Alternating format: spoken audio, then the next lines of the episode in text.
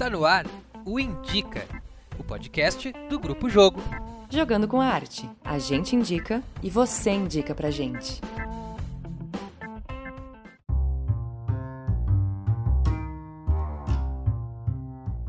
Está no ar mais um episódio deste podcast que você tanto ama, o Indica, o podcast do Grupo Jogo. É o nosso 14 episódio. Para você acompanhar a gente, basta ir lá no Instagram, arroba Grupo Jogo, seguir a gente no Instagram, seguir a gente no YouTube também, visitar nosso site www.grupojogo.com.br e também nós temos nosso canal no Spotify, onde tem todos os episódios que você pode conferir. O podcast Indica é feito para a gente refletir um pouco sobre arte em diversos contextos textos. Meu nome é Lucas Simas, eu sou professor de teatro, ator, diretor, iluminador, pesquisador em artes cênicas. E meu nome é Louise Perozan, eu sou atriz, diretora teatral e jornalista. E hoje a gente vai falar sobre arte e terapia, sobre como essas duas áreas podem se relacionar, como a terapia pode estar a serviço da arte e vice-versa, já que os dois temas se encontram de várias formas no nosso uh, no seu fazer, né, no ofício. Ambos têm uma relação intrínseca em diversos momentos.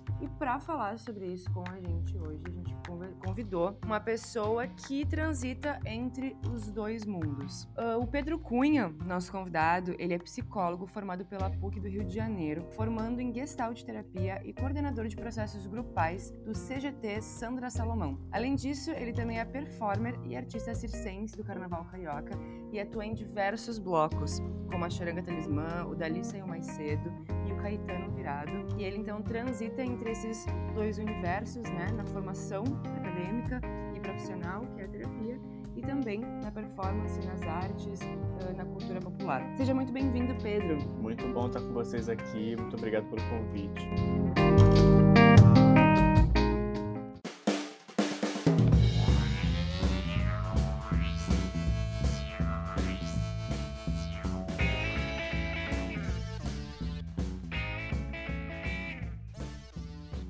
Uh, Pedro, a primeira pergunta, a primeira, primeira linha de debate que a gente buscou assim contigo é para a gente esclarecer um pouco como é que é a, essa tua pegada, né? Porque quando a gente pensa em formação, em psicologia, em terapia e tal, vários leques se apresentam, né? Desde, sei lá, psicanálise, junguiano e etc. Qual a linha que tu trabalha especificamente e como é que é esse trabalho teu? Então, Luca, é, eu atuo na linha da Gestalt terapia. É, a Gestalt é o que a gente chama de movimento da terceira onda, né? É, assim como tem tem a psicanálise, que foi o primeiro movimento da, da psicologia mais clínica, vem as linhas junguianas, as linhas derivadas da psicanálise e os movimentos que foram um pouco contra a psicanálise, como o behaviorismo, cognitivo é, comportamental, que, que eles foram para um olhar mais é, biológico, de estudos mais sobre a cognição e comportamento, enquanto a psicanálise e, essa, e as linhas é,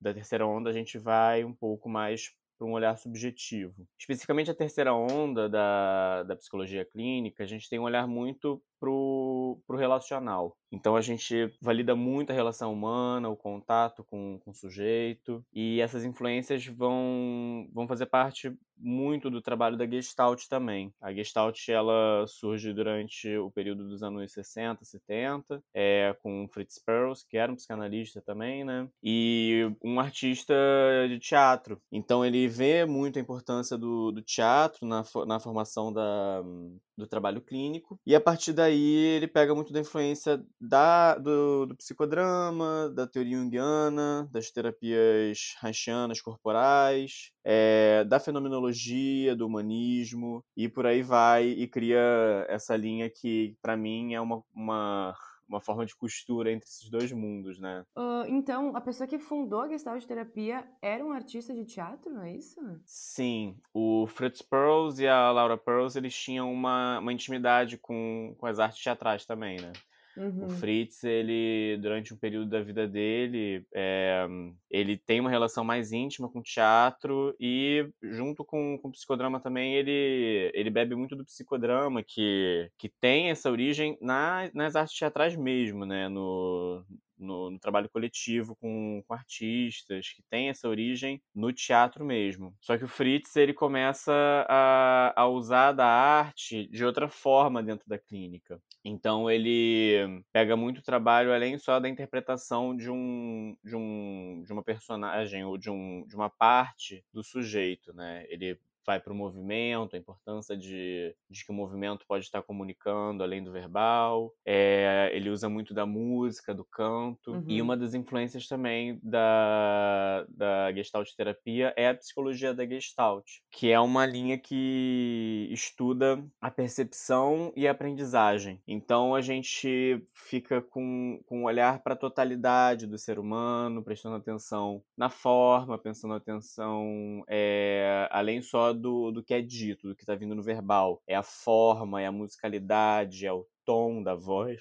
da voz é, e tudo isso que que está ali envolto dentro desse dessa relação é aquilo que a gente vai sentindo junto com aquela pessoa, considerando que a gente também é um sujeito em relação com aquele outro, né? Nós não, não somos uma, uma, uma folha em branco que vai ouvir aquilo e não vai colocar também do, dos nossos pontos e da nossa própria subjetividade no contato com aquela pessoa.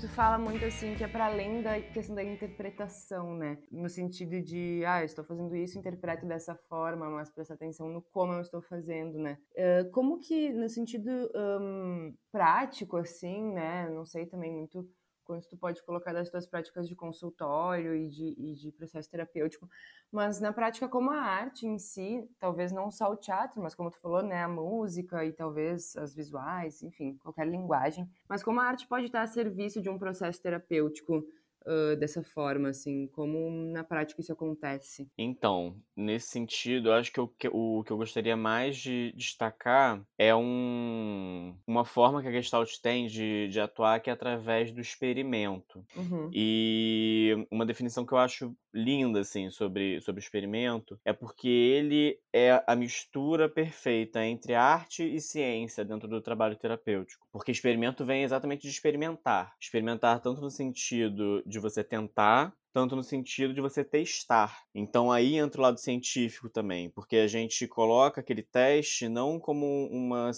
cientificidade de um processo como, como, todo mundo vai passar por aquilo da mesma forma, mas levando em consideração a subjetividade daquela pessoa. Uhum. Então, dentro daquele processo, ela vai estar tá passando por uma situação específica é, com um sonho, por exemplo. Uhum. Então a gente pode tanto pedir para aquela pessoa interpretar aquela cena daquele sonho, é, então a gente vai estar tá trabalhando com aquilo que, que, tá, que aconteceu no sonho daquela forma, não, a gente não vai entrar em, em processos muito inter, é, interpretativos daquilo, de ah, porque, o que pode significar, o que significa para você.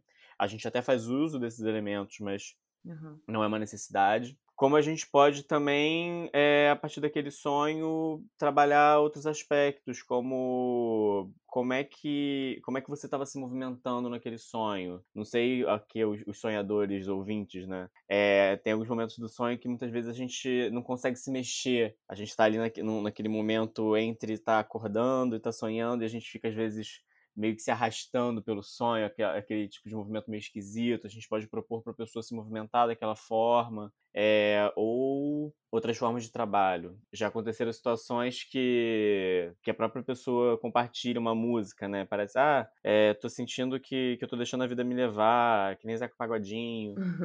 Aí você bota, bota a música lá mesmo pra pessoa ouvir, você vai lá sentindo como é que é quando você vai olhar a pessoa, a pessoa tá chorando. Que para ela é horrível quando ela vai se dando conta de que ela não tá é, tendo controle da própria vida, que ela só tá seguindo o, o, ritmo, o fluxo das coisas. O que eu tô entendendo é trazer realmente um processo de dramatização ou trazer o elemento artístico para dentro do consultório. Isso, né? E trabalhar a partir disso e usar ele para provocar outro tipo de reflexão acerca de si mesmo? Sim, porque é além só também de uma forma de você ajudar a pessoa a se expressar, mas é de experimentar mesmo aquilo de uma outra forma. Uhum. Porque muitas vezes a gente está tão acostumado de falar sobre as coisas que a gente não fala com, com contato, com presença. A gente não se apropria daquilo que a gente está falando, que muitas vezes são coisas muito fortes. Acho que quem aqui nunca contou uma história várias vezes até que ela parou de fazer sentido.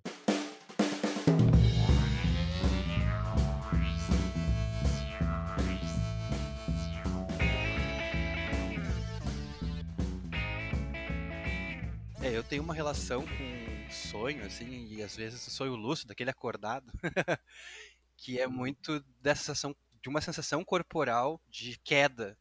Não sei se me faço entender, sabe? Tipo, parece que o corpo tá sempre numa suspensão, assim, tipo, uma lentidão.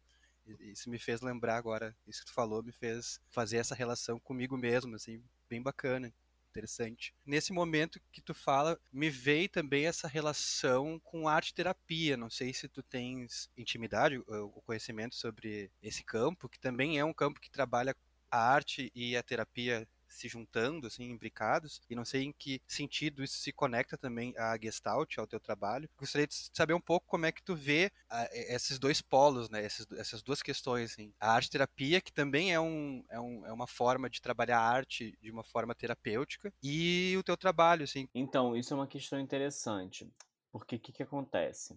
um psicólogo ele pode se formar arte terapeuta, mas não é todo arte terapeuta que necessariamente é psicólogo.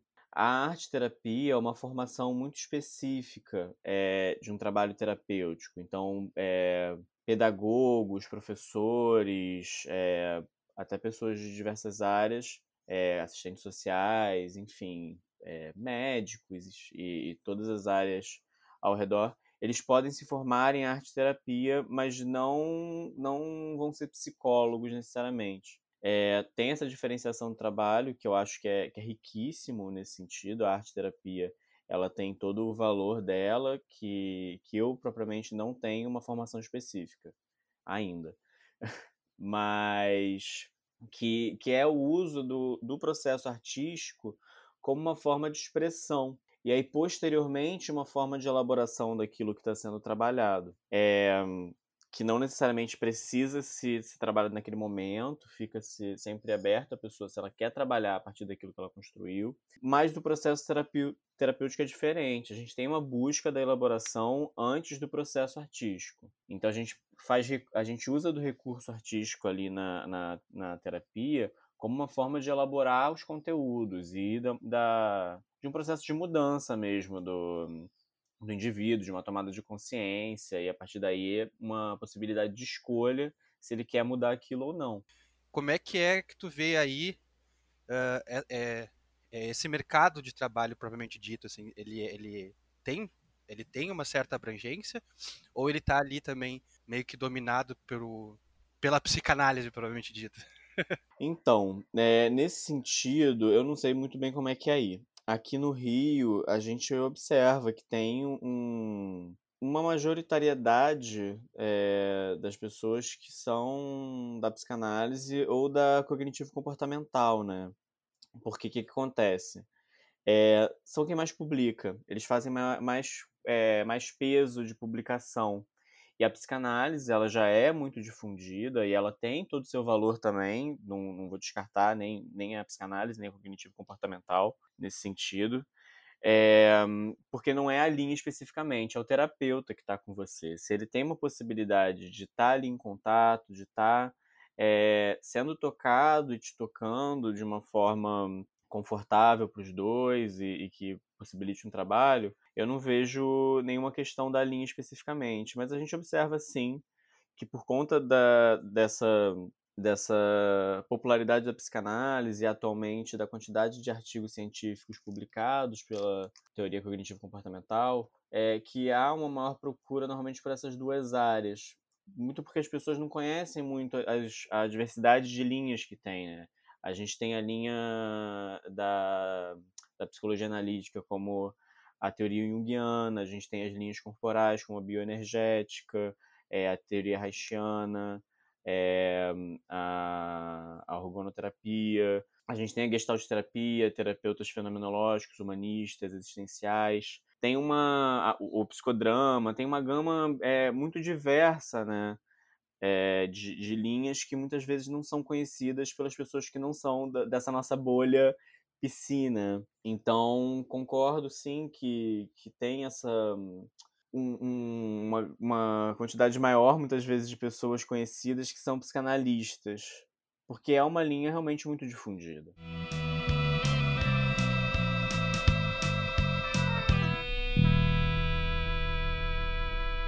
E uh, linkando isso que tu falou, uh, das, das outras linhas que não são muito difundidas, e voltando um pouco para arte terapia, uh, não sei, né, Lucas, se tu já ouviu, eu já ouvi algumas críticas no sentido de se utilizar da arte como um processo terapêutico, enquanto que muita gente tem a arte como seu ofício, né, seu trabalho, então, tipo, não, né, não teatro não é terapia, tu não pode vir para a sala de ensaio, por exemplo, é, esperando ter algum tipo de processo, algum tipo de catarse individual, quando na verdade a gente está ali trabalhando, né, e pensando aquilo de uma forma muito concreta, no sentido de técnica, de ofício, de, enfim, de trabalho mesmo. E aí, para mim, pessoalmente, eu acho que tem muito a ver com, com também tu entender o lugar onde tu tá, né? Uh, não dá para tu chegar, claro, num processo criativo de um trabalho de criação, por exemplo, de um espetáculo,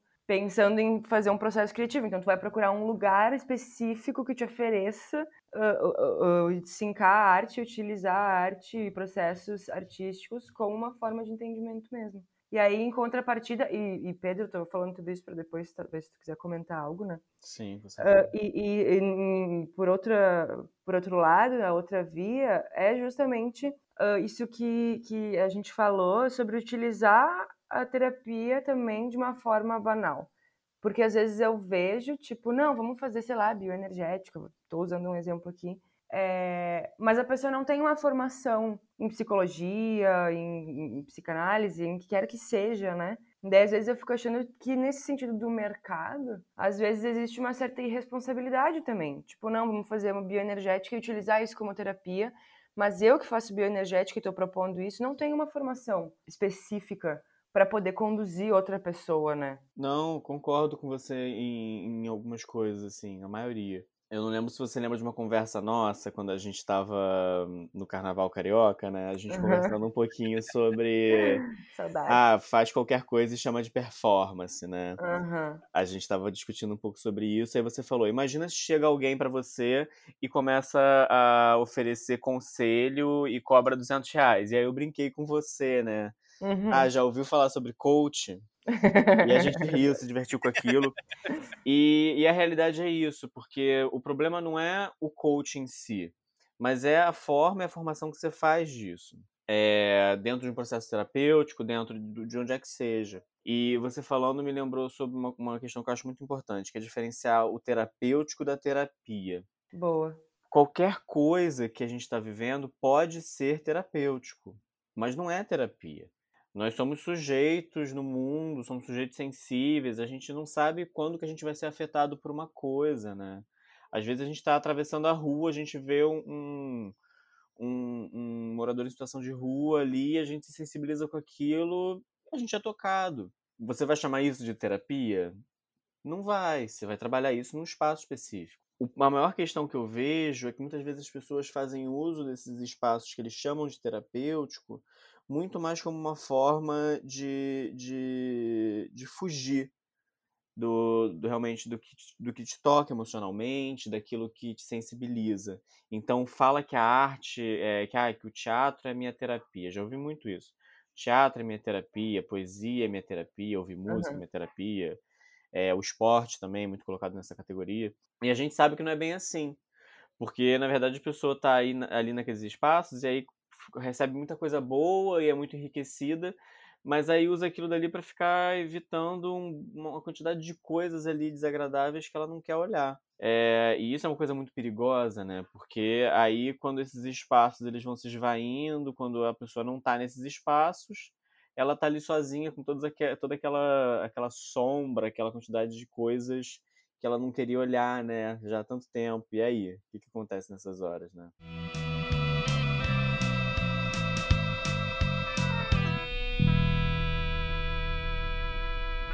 Isso é muito legal porque no, nas artes, nas artes como, como um todo, elas também têm essa, essa, essa dicotomia, essa relação que tu faz, né? Porque tudo pode ser arte, arte mas nem tudo é arte.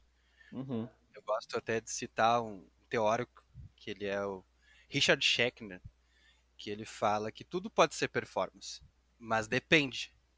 Depende de quem está fazendo, depende de quem está se relacionando com aquela obra. Então, se eu tenho a intencionalidade daquilo que aquilo seja uma obra de arte, provavelmente aquilo é uma obra de arte. Agora, quando eu não tenho intencionalidade, eu, pessoa, posso atribuir aquilo como arte, mas não necessariamente aquilo é arte. Voltando um pouquinho, eu queria que tu falasse um pouco sobre como é que tu relaciona essas duas veias, essas duas coisas da tua vida que tem ali a terapia, que tem a gestalt, e do outro lado tem o artista, a performance. Como é que tu relaciona essas duas coisas? Falar um pouco sobre isso seria bacana, assim. Porque tu falou disso, do, do, do, do Carnaval do Rio. Infelizmente, eu nunca participei do Carnaval do Rio. Tá convidado. Quando quiser, estamos aqui. Eu pretendo algum dia fazer isso. Ainda mais depois de conviver muito com a Lou, e a Lou é uma. ela é uma defensora, adorou o Carnaval do Rio. Saudades.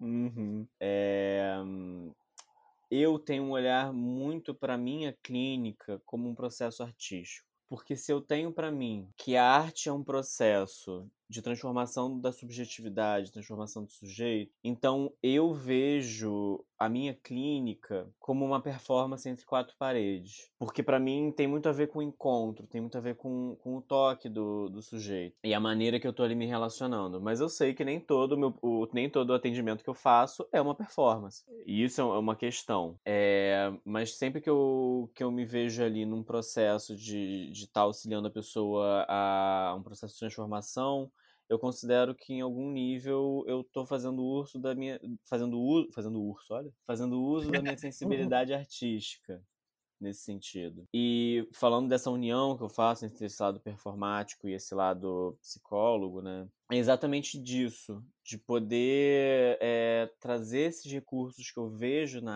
arte para o processo clínico, para até em algum nível de, de algumas coisas que muitas vezes estão sendo levadas ali de uma forma muito séria e poder trazer uma leveza para aquela seriedade muitas vezes é muito transformador no processo clínico. Você trazer uma brincadeira, é, não de uma banalização da dor do outro, mas de um toque sensível, de você falar: eu tô aqui com você, eu tô te ouvindo e eu tô sustentando isso que você tá trazendo. Tô aqui, a gente tá junto nisso. E além disso, eu trago muito do meu trabalho terapêutico, porque faço terapia, é, acho essencial, e levo muito isso pra rua. Dois blocos que eu faço parte, um a Charanga Talismã e o outro é o da Lição Mais Cedo. É, é, são dois blocos que me enriquecem muito nesse sentido performático. A charanga ela tem uma aura mais é, de, de carinho, de acolhimento, e o Dali ele tem mais uma, uma forma de provocação. E nesses dois, nesse último carnaval, eu fiz performances que tinham muito a ver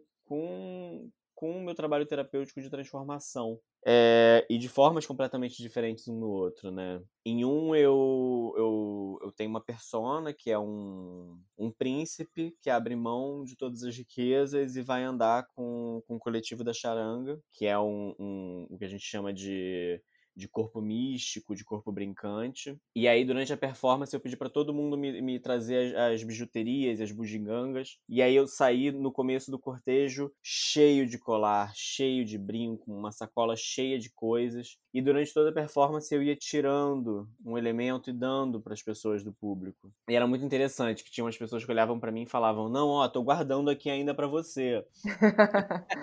e tinha. E assim, pessoas que eu nem conhecia, não eram nem amigos meus e daqui a pouco me puxavam de volta e falavam, tô guardando aqui para você, quando você quiser pegar de volta. E tinham outras que já vinham me pedir, assim, falavam, vai, posso pegar esse seu brinco aí que você tá usando? Posso pegar esse colar? Posso pegar essa pulseira? É... E no final, realmente, eu fiquei sem nada, assim, eu fiquei só com, com a pouca roupa do corpo, né? Que uhum. carnaval, carioca, quente pra caramba. Enquanto no Dali já era uma outra provocação. Eu tava com um, um body todo preto, cobrindo meu rosto, tudo completamente. E aí, durante a performance, performance eu passava por uma metamorfose e colocava um casco de besouro e um saco de lixo dourado que eu ficava carregando a performance inteira. E as pessoas olhavam e toda hora vinham me perguntar o que, que eu era e a performance é que eu não podia falar o que, que eu era também. Então eu falava para as pessoas e falava, ah, eu sou uma zebra.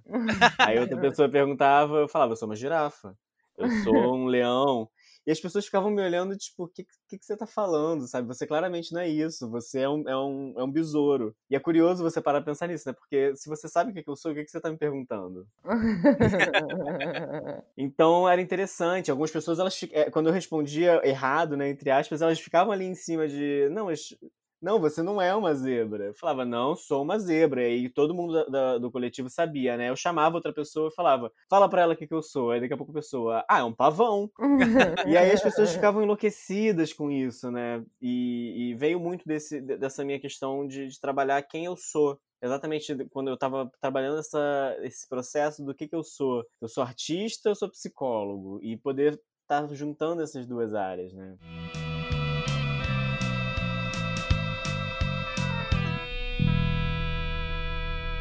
Não, porque tu já entrou um pouco também na próxima pergunta, e daí eu vou juntar já as, as próximas duas, assim, que é um pouco de como a terapia pode estar a serviço da arte também, né? A gente falou muito do, da utilização de processos artísticos para um processo terapêutico, mas então a via de mão dupla, né? O outro lado, também eu posso utilizar meu processo terapêutico para criar qualquer coisa que eu queira, né? É me utilizar desse, desse entendimento da minha própria subjetividade transformar isso em arte. E aí a gente queria uh, também elevar um pouco isso, né, para outros sentidos, assim, de, de usar a terapia a serviço da arte, porque tem uma questão, e daí eu sei, por exemplo, que na charanga tu, tu dá algumas oficinas de criação, né, a partir de, de uma condução do coletivo, né, e aí acredito que tu deve utilizar algumas coisas que tu utiliza em consultório também, que também é uma outra forma de utilizar a terapia a serviço da arte, no sentido de provocar para criar, porque, e também eu fico pensando no próprio tratamento de artistas, porque existe uma coisa aqui um pouco na arte, que é a romantização de doenças psiquiátricas ou de questões no contexto artístico, né, tem o clássico do Van Gogh, né, a gente diz, não, a pessoa é um gênio, né, a pessoa é incrível, é muito inspirado, é muito não sei o quê. Na verdade, a pessoa está sofrendo, né? A pessoa está com questões seríssimas que deveriam ser tratadas em terapia. Então, como a gente pode eh, entender um pouco melhor isso e também parar de romantizar o sofrimento do outro, mesmo que esse sofrimento faça ele criar coisas belas que a gente usufrui depois e consome e compra, né? Mas na verdade isso tá a que custo, né? Isso tá isso tá sendo criado, assim. Então, isso que você estava trazendo, Luiz, é uma coisa muito importante, porque hum, na Charanga a gente tem um coletivo que trabalha os grupos de uma forma, o grupo brincante de uma forma geral, né? E a gente já fez trabalhos emocionais para integração da trupe, né? Para integração do, do, do, corpo brincante. E foi muito enriquecedor, porque eu parti muito do, dos processos de trabalhos emocionais para integração mesmo. Então, a gente fez um trabalho de, de apresentação por objetos, por identificação com objetos. E quando a gente se vê ali se apresentando para um objeto, um para o outro, muitas vezes a gente está muito mais vulnerável. E aí a gente se vê na rua brincando, nos ensaios, mas a gente se apresentar ali de uma forma mais despida naquele processo nos fez estar mais unidos enquanto um coletivo. Da gente entender que durante as nossas brincadeiras na rua, a gente começava a se olhar de uma forma diferente. A gente não via mais o fulano, a gente via o fulano que estava identificado ali com, com, aquela, com aquele cristal que ele apresentou, falando sobre toda a a relação dele com, com, a família e, enfim, toda a saudade que ele sentia da terra natal e por aí vai. E a partir daí acho muito importante esse cuidado das relações artísticas no meio artístico e cuidado do artista individualmente, né? Vocês estavam falando um pouquinho do, da romantização do sofrimento e a gente tem muito, acho que fica muito claro para a maioria das pessoas como que, que essas questões são romantizadas. A gente romantiza relacionamentos tóxicos, a gente relacionamenta, a gente romantiza é, sofrer por amor, é, a gente romantiza a depressão, a gente romantiza o suicídio. E isso são coisas muito graves. É, eu já ouvi muito de, de amigos artistas e de, de clientes que eles tinham medo de começar um processo artístico, um processo terapêutico e perder a criação artística, perder o potencial de criar artisticamente, né? E a partir daí que, que é um risco, porque é como se a arte fosse o vômito daquele seu sofrimento. É isso? Uhum. Você não tem como botar aquilo de uma forma que, é, elaborada e também visceral. Você precisa estar num nível de sofrimento tão grande para colocar tudo aquilo e, e, e, passar mal com isso. Então é, é, muito complexo. Eu me vem dois exemplos na cabeça. É, a gente tem o Cisne Negro, uhum. que é uhum. toda uma peça, um, um filme, né? Que vai mostrando o, o enlouquecimento, a dor, o sofrimento da, de um artista, que no final, quando ela já está no auge de, do, do, de um delírio, ela se mata. E tudo aquilo é ovacionado e é lindo, e a gente sai do filme é, angustiado, mas ao mesmo tempo tocado com aquela história. Então, é, como é que é isso? A gente está colocando de uma forma clara de que aquilo dali ela estava passando por uma dor e sofrimento, ou a gente está olhando para aquilo como se fosse o auge da arte? Que a arte é você chegar num estopim e depois é, cair ao fundo do poço. Uhum. E a gente, pegando ainda nessa linha, né, o próprio balé é, e, e, artes e a dança de uma forma geral, que a gente vê que tem muitos casos de, de anorexia, de bulimia, porque as pessoas tentam estar ali numa forma de corpo, num, num estereótipo, num, num, num, ideal de beleza que é inalcançável. Então você vê é, meninas que começam muito jovem, desde os 10 anos, que já têm transtornos de bulimia e anorexia anorexia. São coisas que a gente tem que olhar de forma muito séria. E aproveitando que a gente está é, falando isso durante Setembro Amarelo, falando sobre prevenção do suicídio, como que isso muitas vezes já não é falado? Porque a gente tem medo de que se falar é, a gente vai estar tá estimulando. E a realidade é que isso, a gente sabe que isso é um mito. Falar é importante dentro de todos os meios. Sim. E a gente tem um, um mito de que se a gente falar, vai aumentar os casos de suicídio. Isso é muito interessante, porque foi um estudo feito há, algum tempo atrás é, que estudou sobre o efeito é, Werther, que a má vinculação na mídia de notícias sobre suicídio, de uma forma sensacionalista, de uma forma romântica, que isso sim aumenta a quantidade de casos de suicídio. Mas se a gente fala de uma forma responsável, séria, falando é, de que a pessoa ali ela não tá querendo, ela não tá fazendo aquilo para chamar atenção, ela não tá fazendo aquilo é, porque ela é fraca ou porque ela é forte, mas é porque ela tá em sofrimento. Quando uma pessoa tenta se matar, ela não tá querendo matar a vida, ela tá querendo matar a dor. E você citou Van Gogh, né? Eu acho muito interessante porque é, uma comediante australiana chamada é, Hannah Gatsby, ela fala isso no, numa peça dela que é uma, é uma peça dela que ela apresenta no, na Netflix, inclusive, tem, uma, tem, tem disponível lá. Que ela fala isso, né? O próprio Van Gogh, ele passava por um tratamento medicamentoso, ele tomava remédio, ele, ele se tratava. E mesmo assim, ele ainda passava por muito sofrimento, ele cortou a própria orelha, ele tinha diversas questões. A gente tem, a gente tem que olhar para esse cuidado da saúde mental dos artistas, porque muitas vezes os artistas eles são mais sensíveis ao mundo. Eles se deixam é, mergulhar nesse sofrimento e às vezes é difícil sair, porque quando a gente está ali olhando o, o, o, buraco, né, daquela metáfora, a gente olhando o buraco, o buraco olha de volta. E aí o que a gente vai encontrar lá é, é muito subjetivo de cada um. Algumas pessoas vão conseguir encontrar esperança, outras vão cada vez mais se afundar naquele buraco. E é muito louco porque às vezes, sei lá, tu, tu vai a gente quer acessar esses lugares, né, enquanto artista, sei lá, um exemplo banal, assim, tu vai para uma sala de ensaio, tu precisa fazer uma cena que tenha raiva e tu é instigado a buscar esse lugar, tu é instigado a tratar isso com, com verdade, né? Então tu tem um monte de estímulos para chegar lá, mas depois tu, é, tu, tu, tu não tem um processo de pós, né? Do tipo, uhum. não, é estímulo para chegar, estímulo para encontrar, estímulo para sentir, estímulo para trazer na verdade para aquilo, mas e, e depois, né? Depois que tu foi, foi, foi, foi, foi, foi, como é que tu, tu lida com, com esse lugar onde tu chega, né? Sim, tinha que ter um estímulo para sair também, para voltar, para dar um contorno para aquilo que você passou.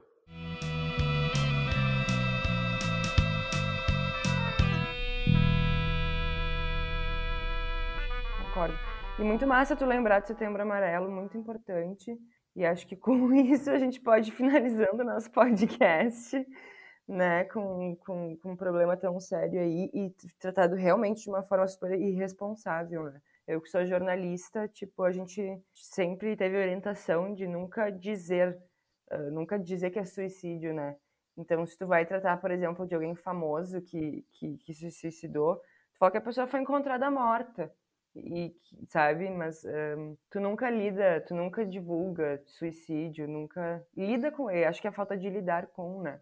Essa forma, isso que tu estava falando da divulgação. É a maneira que você vai trabalhar aquilo, né? Uhum. E atualmente no Brasil a gente tem diversos lugares para acolher isso. O SUS é uma das maiores redes que a gente tem é, mundiais de acolhimento a, a esse tipo. A gente tem o CVV, é, que é o Centro de Valorização da Vida, que, que é muito importante no Brasil para o acolhimento desses casos. É, a gente tem os CAPSs e CAPSIS, que são centros de acolhimento a, a demandas é, psicossociais. Então, assim, a gente vê como que a saúde mental pública é, eu posso falar aqui pelo Rio especificamente, onde eu tenho mais, mais intimidade, está uhum. sendo muito precarizada e a importância da gente olhar para isso, que esses espaços são importantes sim para a gente tratar a saúde da população. E legal, Pedro, porque geralmente no final dos nossos episódios a gente tem uma dica, né? A gente pede que o nosso convidado dê uma dica e eu acho legal essa dica do CVV, que é que também tem um, um, uma central de atendimento, né?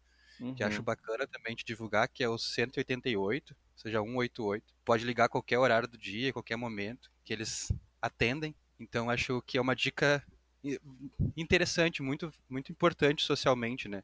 Mas se tu quiser também terminar com uma dica cultural, uma dica. Uh, já falou do filme uh, Cisne Negro, que eu acho também um baita filme. Podemos terminar com uma dica tua, se tu quiseres. Eu acho que a maior dica que eu queria deixar é de você começar a tentar perceber o mundo de uma forma mais sensível. Não tão racional, não tão é, censurando aquilo que você está percebendo e está sentindo, mas de você olhar aquilo que você está é, percebendo de uma forma sensível para um olhar para o mundo, para um olhar para a vida.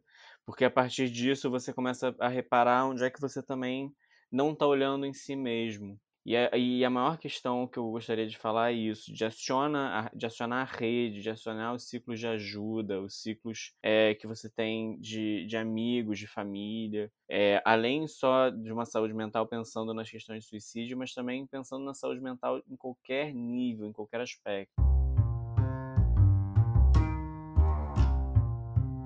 Pedro, muito obrigada pela tua participação, obrigada por ter aceitado conversar com a gente, obrigada pelas dicas e reflexões. É, por favor, coloca aí pra gente, nos fala tua, teu perfil no Instagram, teu perfil profissional, para quem quiser te conhecer um pouco mais, conhecer o teu trabalho, poder acessar. Meu perfil no Instagram é piscinaarte, é P-S-I-N-A-A-R-T. Maravilha. E se você, nosso ouvinte, quiser deixar uma dica, para a gente chamar alguém para conversar um tema. Todos os nossos episódios eles surgem de conversas com os nossos ouvintes pelo Instagram arroba Grupo Jogo lá no DM, famoso direct. Pode mandar para a gente um filme, um convidado, um tema, uma obra de arte que a gente traz alguém para debater e conversar com a gente aqui. E se tu tiver também disposto a colaborar com o nosso projeto maravilhoso que é esse podcast, entra lá no www.grupojogo.com.br e acessa o nosso chapéu online, né, Lou? Exatamente, pode uh, contribuir lá com qualquer quantia que quiser. Muito obrigada pela sua escuta e até a próxima. E defenda o Sul.